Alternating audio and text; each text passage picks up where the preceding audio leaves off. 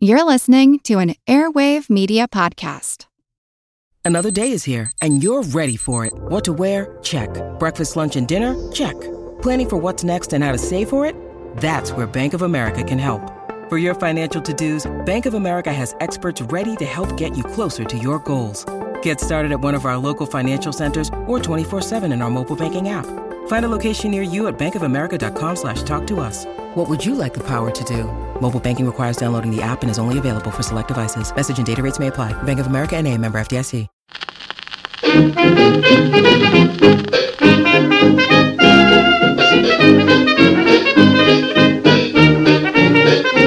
Hi, everybody, and welcome to Who Did What Now, the history podcast that's not your history class, Bittisodes, the little bits of history that don't quite fit anywhere else, with me, your host, Katie Charlwood, history harlot and reader of books.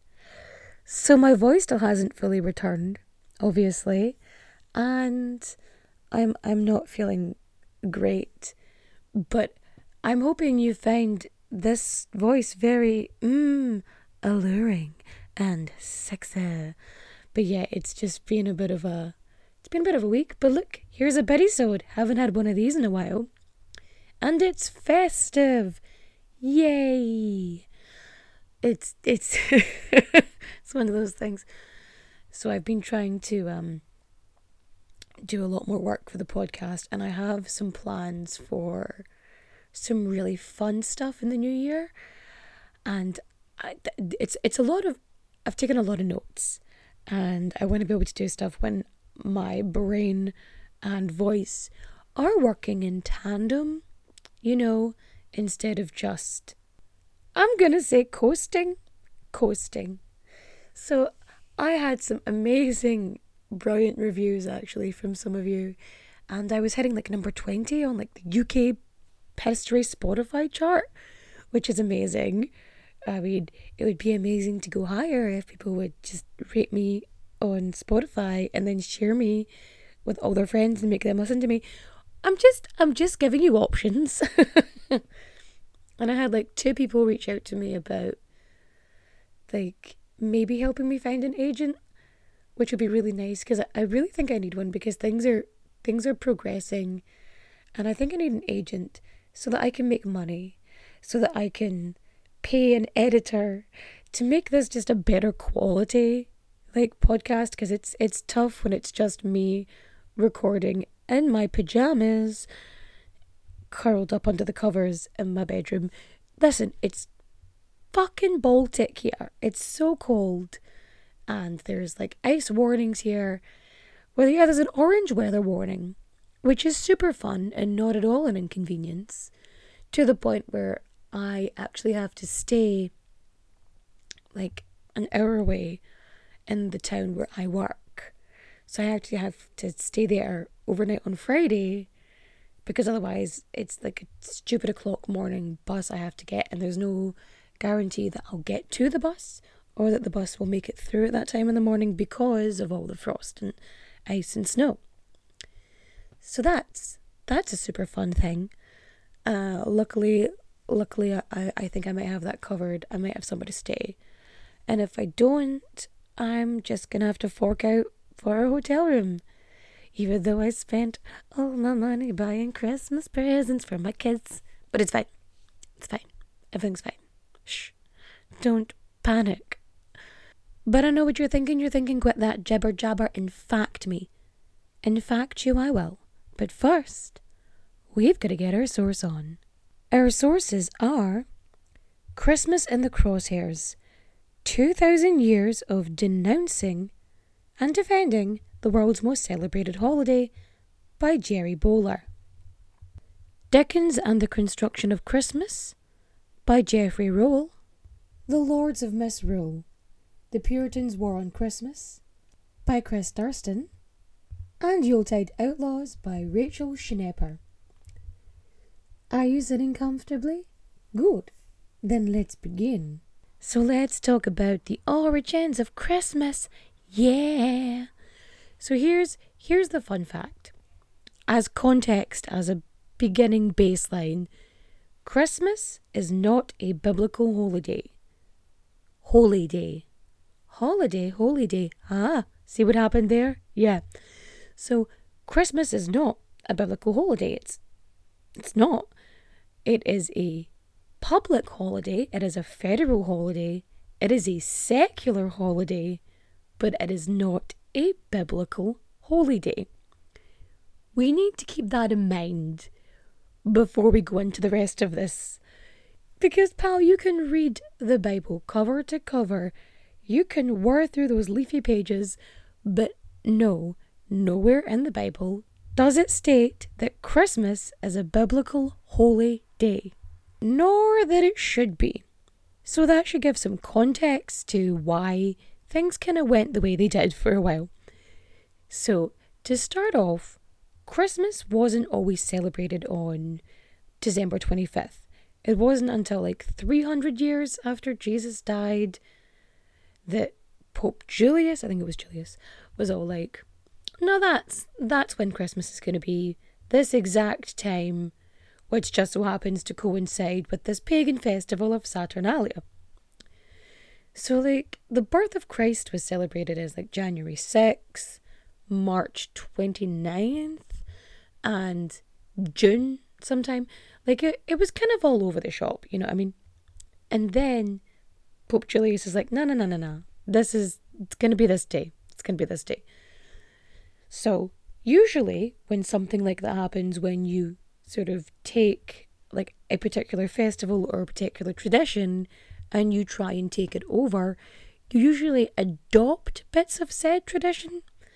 Kind of like how Easter, which is, you know, the first Sunday after the third full moon after the winter solstice. You know, it's kind of a reason why it's that weirdly specific time. And it's all about eggs and baby birds and fertility and all that kind of bunnies. Baby birds? Why did I go baby birds? Eggs. Fucking eggs, right? And bunnies, because they're always shagging in springtime. You know, back to Christmas, going off on a ramble. Don't take cough syrup before you start recording. It, it usually doesn't end well. So, a lot of the sort of pagan festivities, uh, they just kind of carried on, sort of intertwining with sort of Christian stuff. So, prior to the Victorian era, like the celebration of Christmas was very much sort of Christian, Roman Catholic, Anglican, like Lutheran even. It was very it was very much a purely religious celebration. And like through the medieval era, there was just some just fucking weird ass shit going on. So there's this one one feast which I think we should bring back because it's fucking hilarious and it's called the Feast of the Ass not what you're thinking of, it's the other one.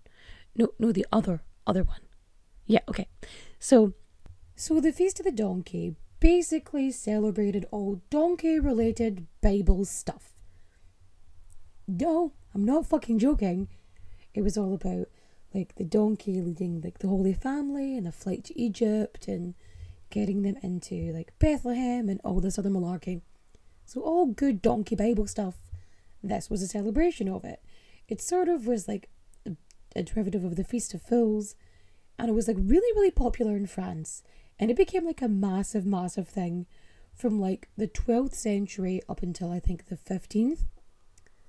And so, what would happen is they would get a donkey, like an actual donkey. He would be, or she, like I, I don't know the gender of the donkey involved actually. That would that's presumptive of me. So the donkey is led in this procession through the centre of the wee French town all the way to the local church. Like, where like an actual religious service is happening. So they bring the donkey in and they bring the donkey up to the altar. And he's, she, it, they, they. The donkey is there for the entirety of this service, and everyone in the church responds to the donkey. So every time the donkey is like, hee haw, everyone in the church, the entire congregation, hee haws in response. Hee haw, hee haw. Like, like, regardless, like they could be doing prayers of the faithful or, I don't know, letters of St. Paul to the Corinthians who are just, they never wrote back. It just feels mean at this point. But yeah, so the the the donkey would be celebrated. And and then after the donkey, you know, leads the fucking church, like the mass run by a donkey effectively. I mean the priest is there, but he's he's not really relevant. And these massive fucking parties would follow and they would be so wild and there'd be such debauchery that it got to the point that like the feast of the ass was just banned like in villages and towns all over France because they were like we we can't handle this. Fuck this for a game of soldiers. No you can't be doing this. It's it's too much. It's just too much. So that gets banned and that's gone. And then you've got the lords of misrule. Now this one ran i think up until i want to say henry the eighth. So the lord of misrule was like basically a jester or a clown or you know comedy gold they would be in charge. So they would become mayor or ruler or i don't know mayor?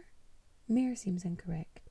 But they would become like in charge of the city or the town or wherever they were and they would just be the boss and everybody would just have to follow their rules. Kind of like wife swap but with a jester instead of a wife and with you know an entire town full of citizens instead of just a family. So yeah like that. And they would basically make them do all sort of weird funny shit. But like maybe putting a jester in charge is, is not the best idea because this is gonna surprise you but shit got out of hand real fast and and and here's the thing. If you think that putting a jester in charge was bad imagine putting a three-year-old in charge.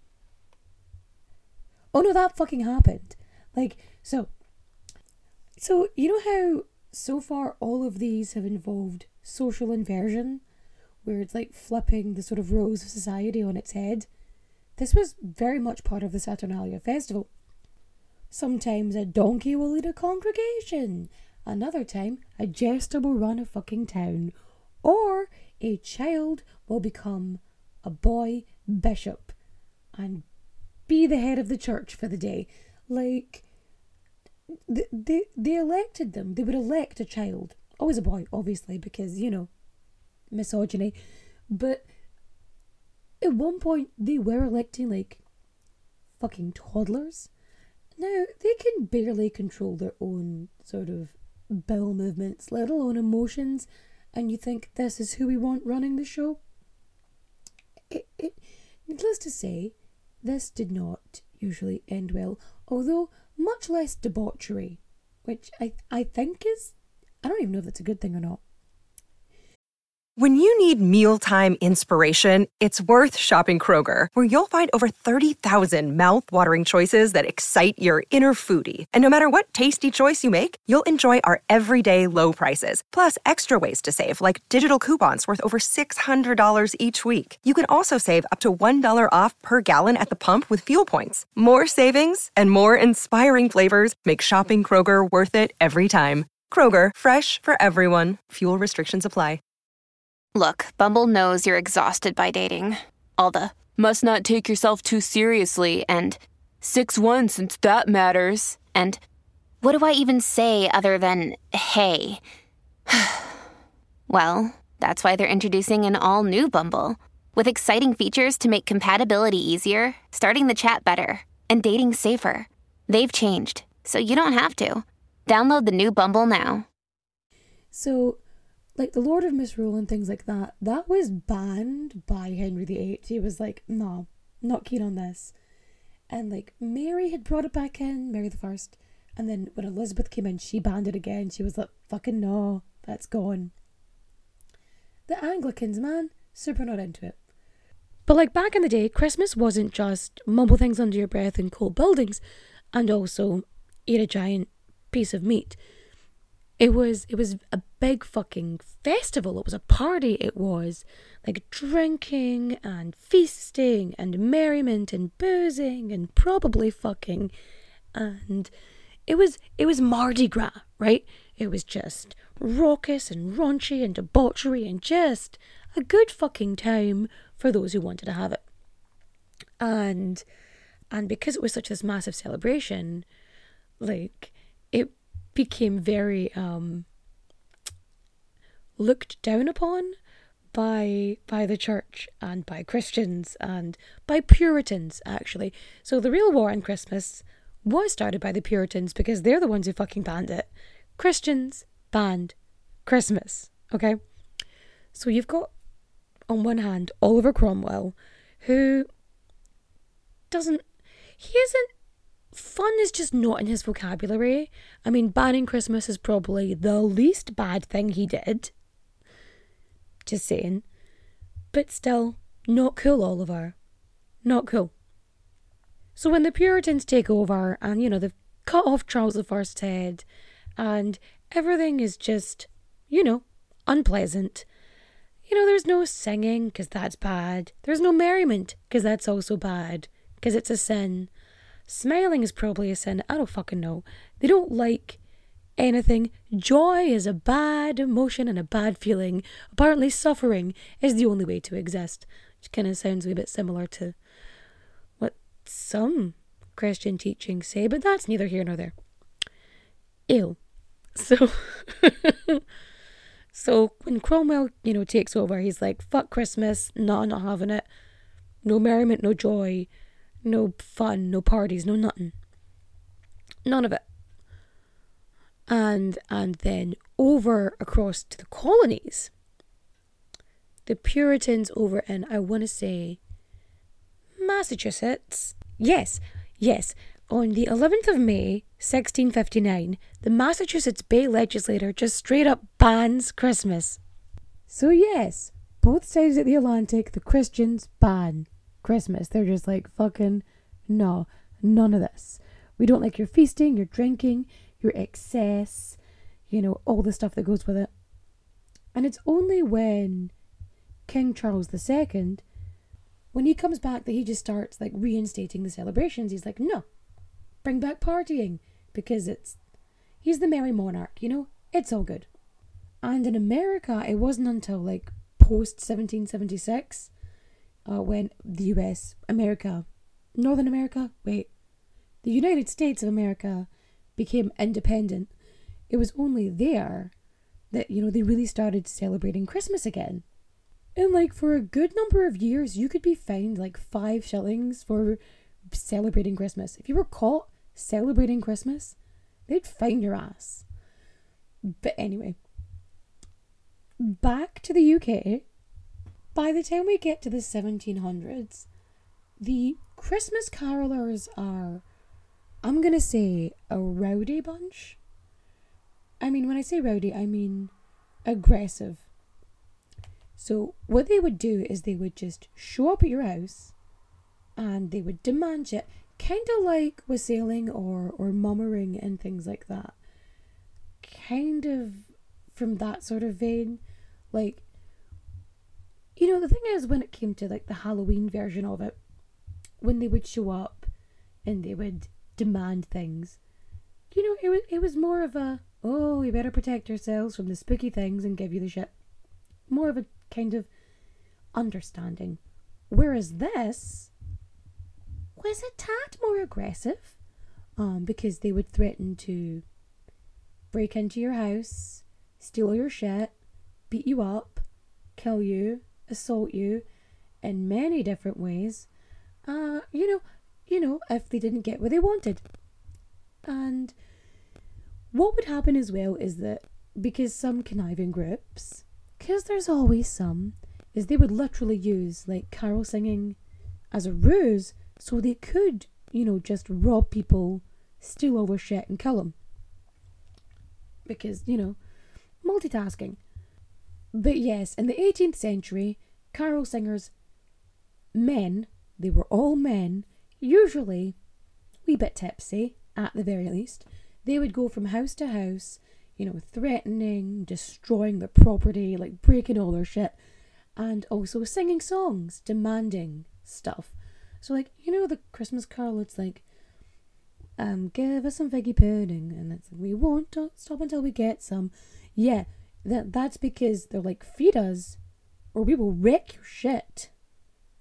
Which is a little bit more more aggressive than one would like.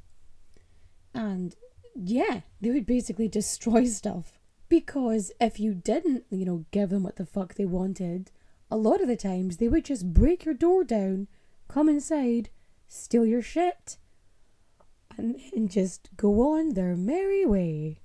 And this was such a huge problem that the church actually intervenes. So you have ministers doing sermons and they're complaining that, you know, caroling leads to like violence and wantonness and chambering. Um, they mean shagging, fucking, screwing. You know, because if you're if you're singing songs and drinking wine, you're just gonna fuck around. Hopefully consensually. Because if it's consensual, it's okay. If it's not, then you deserve to have your gillies put through a mincer. Anyway, by the time we get to the Victorians, uh, this sort of Christmas resurgence takes place, and most of it is due to fucking Charles Dickens, who is just an awful human being, but damn did he help Christmas. So it basically changed the concept of Christmas from being this drunken party for dudes into sort of being more evolved around like family and friends and all that kind of goodness. Goodness? Goodness. And Charles Dickens did that. And that's why, like, a lot of Christmas stuff is associated with snow because Charles Dickens grew up in Victorian England, which is, you know, cold as fuck and snowy in the winter. And he, like, reminisced about it. And, you know, there we go. And that is where the whole Christmassy sort of turnabout happened and where it went from like a big partying, crazy raucous rave for dudes, it became more like family based and all that kind of jazz. Like the Christmas tree itself was like a German tradition and it was brought in by like Queen Victoria and Albert. And it, you know, and so obviously if they're doing it, everyone else is going to do it too. Because, you know, it, it, they were the celebrities of their day, really, when you think about it. And so, yes, that is uh, a bunch of random information about Christmas. Uh, I hope you liked me talking about festive things and that I made some coherent sense. I do hope. Now remember, if you liked this, or even if you didn't like it, maybe you just feel sorry for me. I'm sick. Help me. Uh, go and review, go and review and rate five stars on Apple Podcasts or Spotify. If you're on Apple Podcasts, just write something in the review box. Doesn't matter what you say. You could tell me your favourite Christmas cracker joke. It doesn't matter. I'd say it's not for my ego, but it is a little bit because I like hearing nice things about me. Because I am a glutton for attention. So that's just that's just how it is. Um and don't forget you can follow me on TikTok, Instagram, Twitter, if Twitter still exists. Um, I'm either Who Did What Now Pod or Who Did What Now PD because that's that.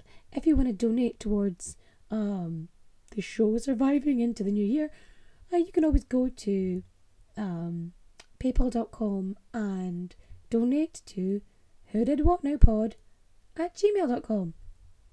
Also, links are in the description down below. Also, trying to think now yeah, if you're on social media, uh, just DM me because I will probably respond. Sometimes I have trouble responding to comments because there's just so many of them, and if I don't like designate a certain amount of my day to it, it's just not happening. So that's a fun thing. trying not to cough so badly. My voice is really going. Uh, anything else I want to say? Uh, uh, go watch Letterkenny if you don't watch it already. It's my current comfort thing. They're nice and short episodes, and they're easy to consume, um, especially in this cold, dank weather. So, I will chat to you next week, which is I'm so proud of next week's episode because I've been working on it for so long. I'm so proud. And I will chat to you then. Adios, au revoir, au revoir, my friends. Bye bye.